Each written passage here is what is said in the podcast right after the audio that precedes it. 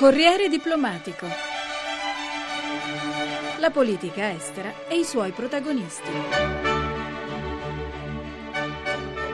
Stefano Manservisi è stato nominato capo della delegazione dell'Unione Europea in Turchia, nazione chiave della Nato immersa nelle tensioni mediorientali, scossa da una crisi che mina il sistema politico costruito dal premier Erdogan. A lungo economia rampante da anni, la Turchia è impegnata in un complicato negoziato per l'ammissione all'Unione Europea. Il nostro corrispondente a Bruxelles, Bruno Ruffolo, ha intervistato il diplomatico italiano affrontando i complessi capitoli del dossier Turchia e le difficoltà dell'Europa alla vigilia delle elezioni per il Parlamento di Strasburgo. Stefano Manservisi, lei si occuperà tra le altre cose della ripresa del dialogo per l'adesione della Turchia all'Unione Europea. Molti sono scettici su questo cammino. Lei che ne pensa? Il futuro di Ankara è all'interno dell'Unione? Io credo che bisogna partire dai fondamentali, cioè dal fatto oggettivo che Unione Europea e Turchia sono oggettivamente dei partner strategici, cioè a dire abbiamo in comune tanti aspetti dell'economia, l'unione doganale praticamente ha messo la Turchia all'interno del mercato unico, sul piano strategico viviamo in un'area che è a rischio di stabilità, vediamo quello che succede in Ucraina dove eh, la Turchia si è immediatamente allineata alle posizioni dell'Unione Europea, viviamo in un vicinato, vede la Siria che è eh, sotto tensione, quindi abbiamo obiettivamente un sacco di cose in comune e quindi la strategia di allargamento deve essere un facilitatore per cercare di consolidare questi aspetti in un contesto che è quello dell'ingresso della Turchia nell'Unione Europea. Quindi io sono convinto che il futuro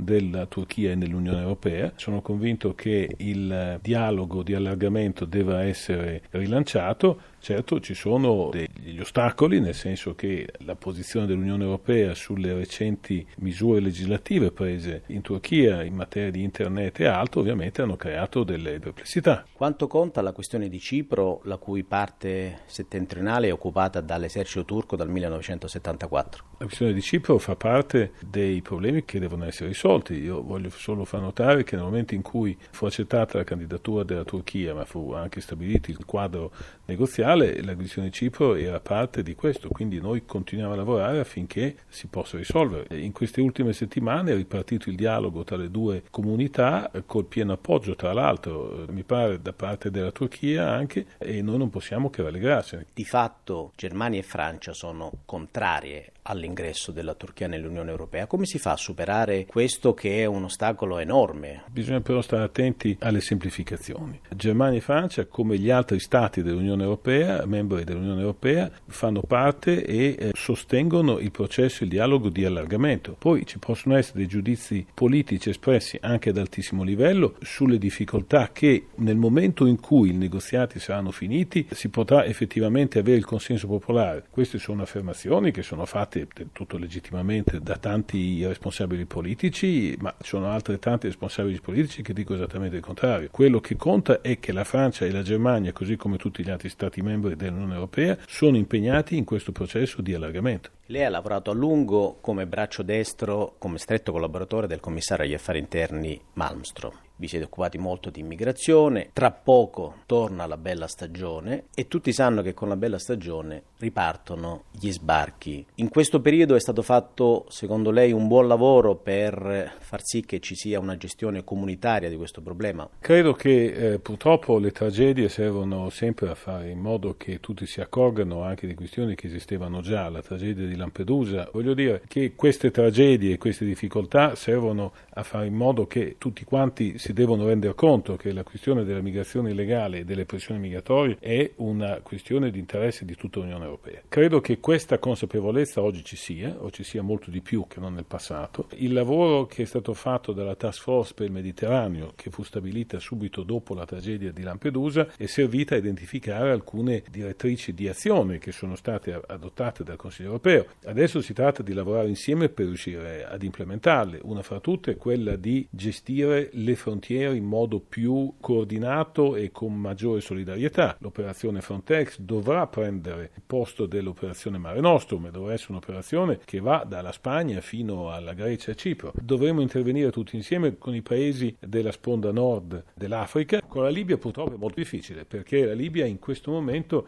è in preda delle convulsioni interne che fanno sì che è difficile avere degli interlocutori. Si tratta però anche di lavorare con i paesi da cui vengono questi migranti e dei paesi attraverso cui transitano questi migranti. Senta, spesso in Italia molti politici dicono che sul tema immigrazione il nostro paese è stato lasciato solo dall'Unione Europea nel gestire questi enormi flussi. Sono del tutto in disaccordo con chi dice che l'Italia è stata lasciata sola dall'Unione Europea, non è assolutamente vero. Sul piano finanziario l'Italia è tra i maggiori beneficiari dei fondi che servono a gestire le frontiere, è beneficiaria eh, di operazioni di sostegno tanto sul piano dell'asilo quanto sul piano della gestione delle frontiere. L'Italia deve anche in questo affrontare magari delle emergenze che non aveva preventivato, ad esempio il sistema di asilo in Italia.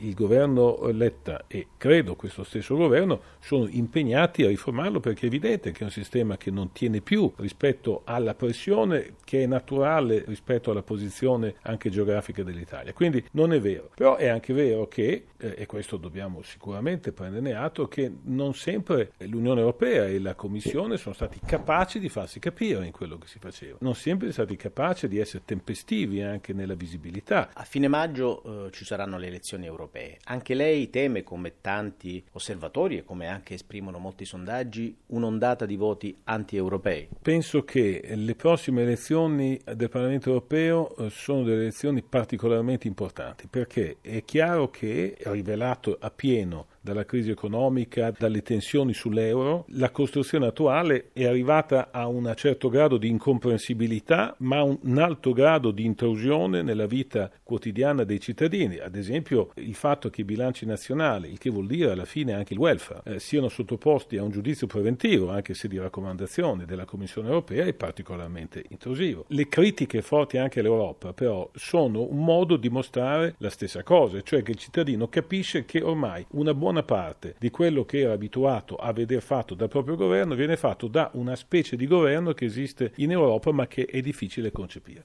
Quindi è importante che le prossime elezioni europee siano il canale per riavvicinare i cittadini con le istituzioni europee. Il fondo del Parlamento europeo, con tutti i suoi limiti, è l'istituzione che può rappresentare questo canale. Quindi è fondamentale che i partiti politici europei si diano delle facce e dei programmi comuni. Le facce cominciamo a esserci, socialisti, popolari, liberali, verdi, ognuno sta indicando un suo candidato a presidente della Commissione, che è un po' il simbolo. Credo che debbano venire adesso i programmi, anche perché così il cittadino sa a cosa tenersi. Ed è importante che arrivino questi programmi, perché se no il rischio è che coloro che vanno a votare siano quelli che sanno già qual è il programma, cioè meno Europa, no euro, più Stato nazionale, eccetera. Nessuno di questi è una soluzione e lo sanno tutti benissimo.